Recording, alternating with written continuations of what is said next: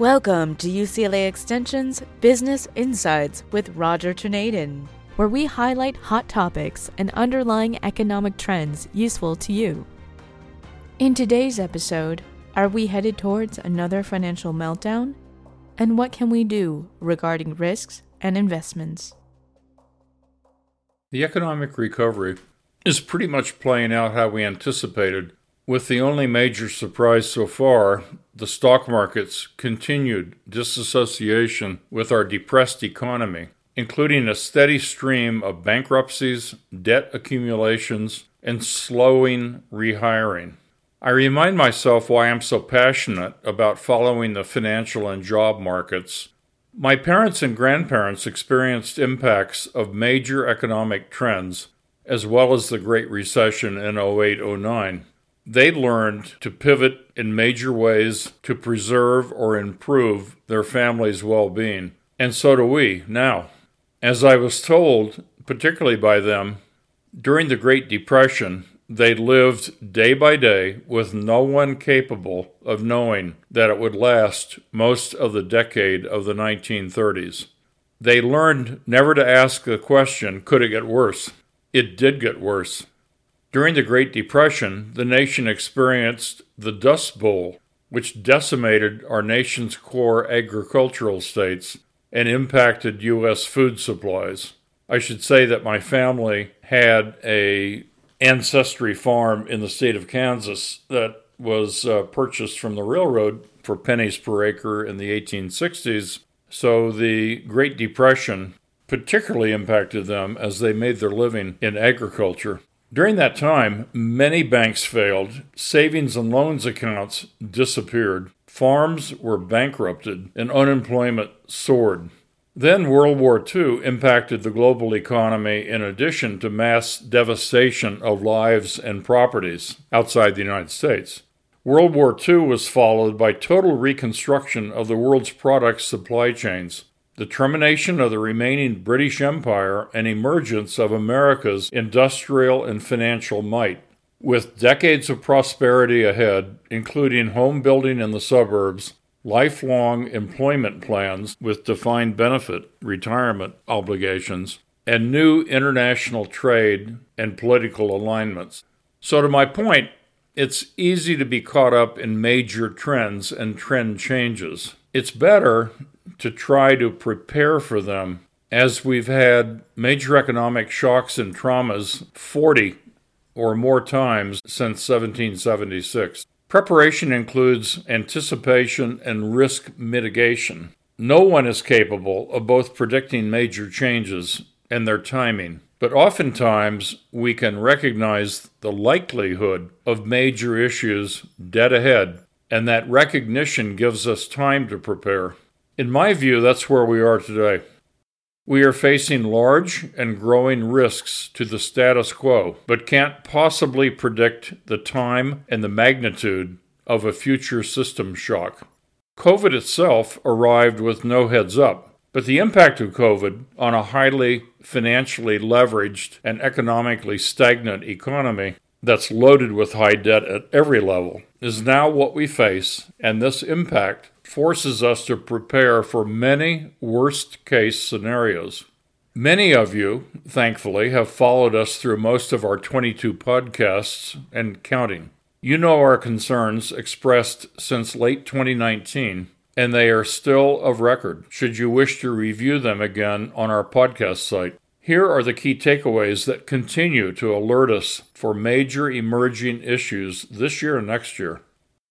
Number one, unemployment and underemployment across the United States is way underestimated by official unemployment reports and press releases. When the headline unemployment was reported last year, the U3 series, as 3 to 4%, it displaced the official U6 report, which is much more inclusive and reported unemployment last year of 7 to 8%.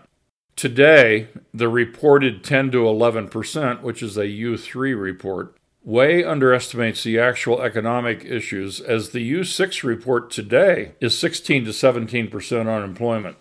I'll leave it to you to Google U6 official unemployment report to find out the details it does include, in addition to the headline and underreported U3.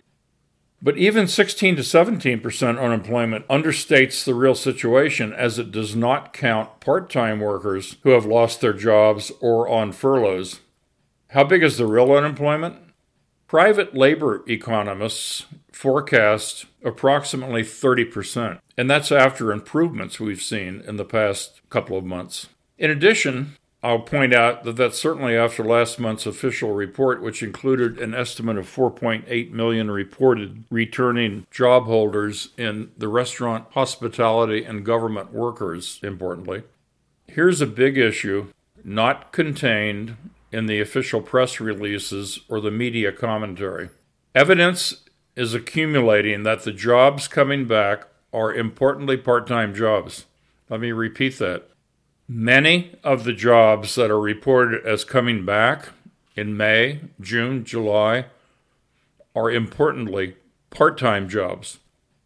For example, in July, 1.8 million jobs returned, but almost half of them, 803,000, were part time, or about almost 50% of the total. Additionally, but a separate point, the number of people working part time is estimated at 24 million, with many looking for but not finding full time jobs. Ms. Kate Bahn, B A H N, Director of Labor Market Policy at the Washington Center for Equitable Growth, quotes Even if workers are coming back, it's to jobs that pay less, unquote. Allow me to create another reminder of a topic we covered previously. Many workers looking for employment are excluded from the official 10.2% reported unemployment rate. This official report fails to include 7.7 million workers who are excluded from the workforce technically because they've been employed too long to be counted, even though they continue to look for jobs. A related reminder is that the official statistics make an assumption each month that new businesses are created. In July, this assumption, which cannot be verified, created 241,000 presumed new jobs. Personally, I cannot imagine many new businesses created and employing new workers during this crisis environment. On the plus side, many states are training and hiring new contact tracers for COVID 19, and this may account for increases in recent government hiring data. The impact of these new contact tracing teams of thousands per state will be discussed and evaluated by others, and, and obviously at a later date.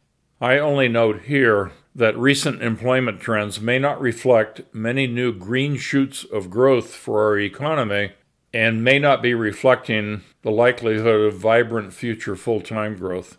And why does this matter to me and why now? It matters as the financial system as we know it is approaching a meltdown again, in my view.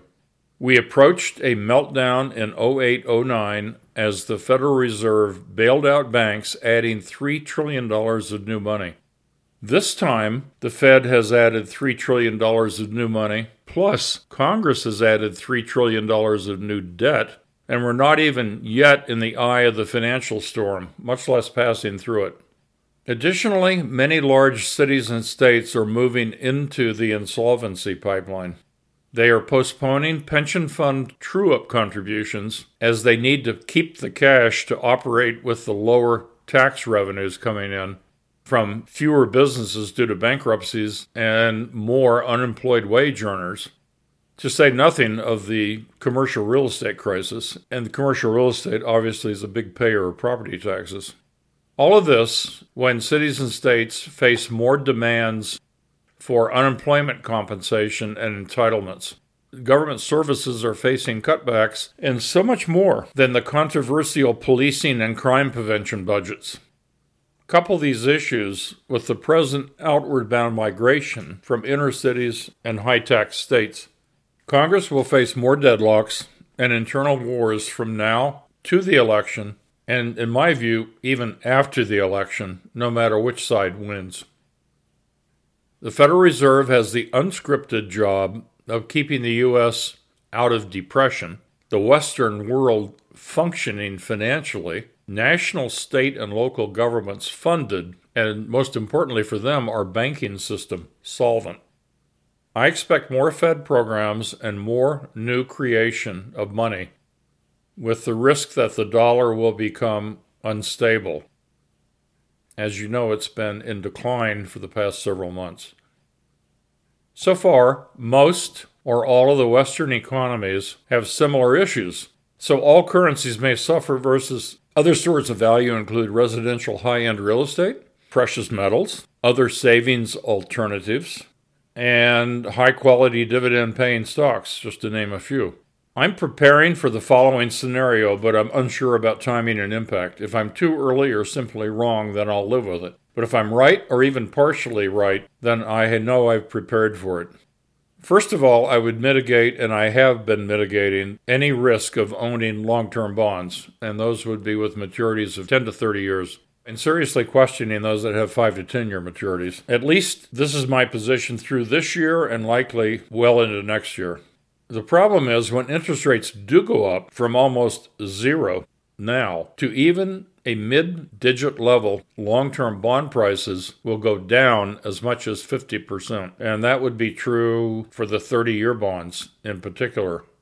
As interest rates go up, bond prices go down. And brokerage accounts will show the market value of the new bond prices, which in a brokerage account will be lower and lower. I've seen this in other cycles. It's a reality.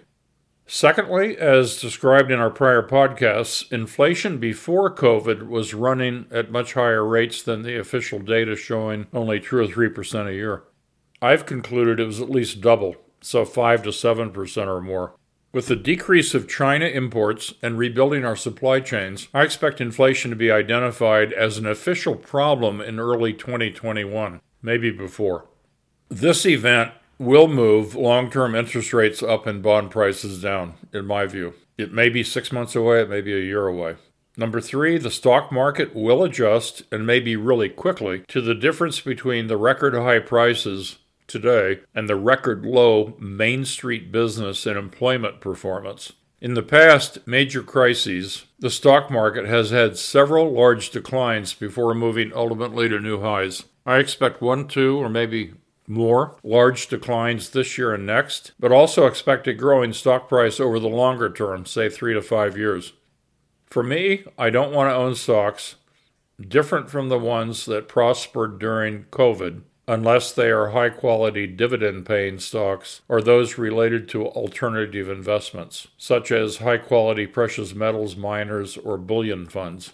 At this point, I'm thinking the stock market is dividing itself into differentiated trends. For example, the NASDAQ may continue to increase based on its technology weightings, while the small business indices like the Russell indices may decline into 2021-22. The S&P and Dow may be creating more similar trends apart from the Nasdaq and the Russell, but have significant volatility for the balance of this year. Until I get more confidence, I prefer to conserve cash or increase my cash allocation with perhaps some new potential investments in high quality, stable dividend companies with a small allocation in precious metals mining stocks.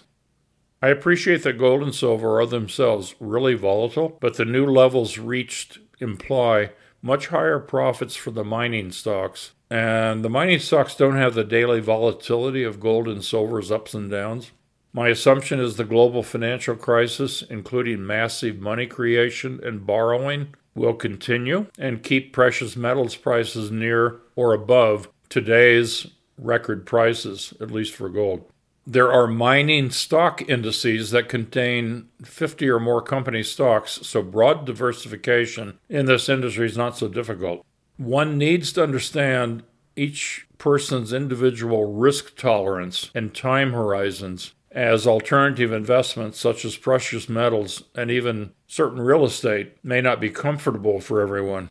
So I don't think anyone can make a universal recommendation, but these are ideas that I think are very important.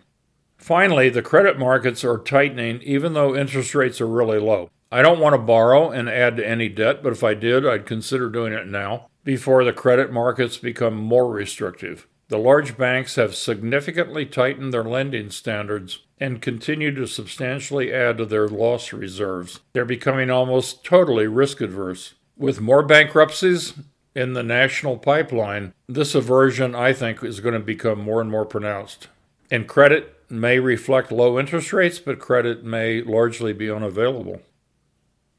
As we move through our present panic or crisis, keep in mind our country has successfully navigated 40 or more severe crises before. We will come through this one as well, but more discomfort and challenges are bound to arrive this year and next.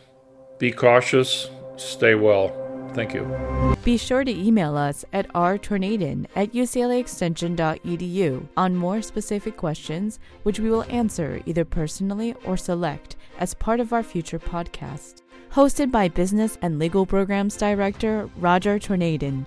This podcast is presented by UCLA Extension and produced by Jamie Moss at Studio 10960. These podcasts are made for educational purposes and are not financial advice. The goal is to educate and provide resources on focused economic and job trends with the latest support research so that you can make more informed financial and career decisions that best suit your personal needs. UCLA Extension offers more than 5,000 online and in classroom courses taught by over 2,000 leading practitioners to help you get from here to there. For more information on this podcast or our financial and legal programs, please check us out at www.uclaextension.edu. We know it's about your life, not just your money.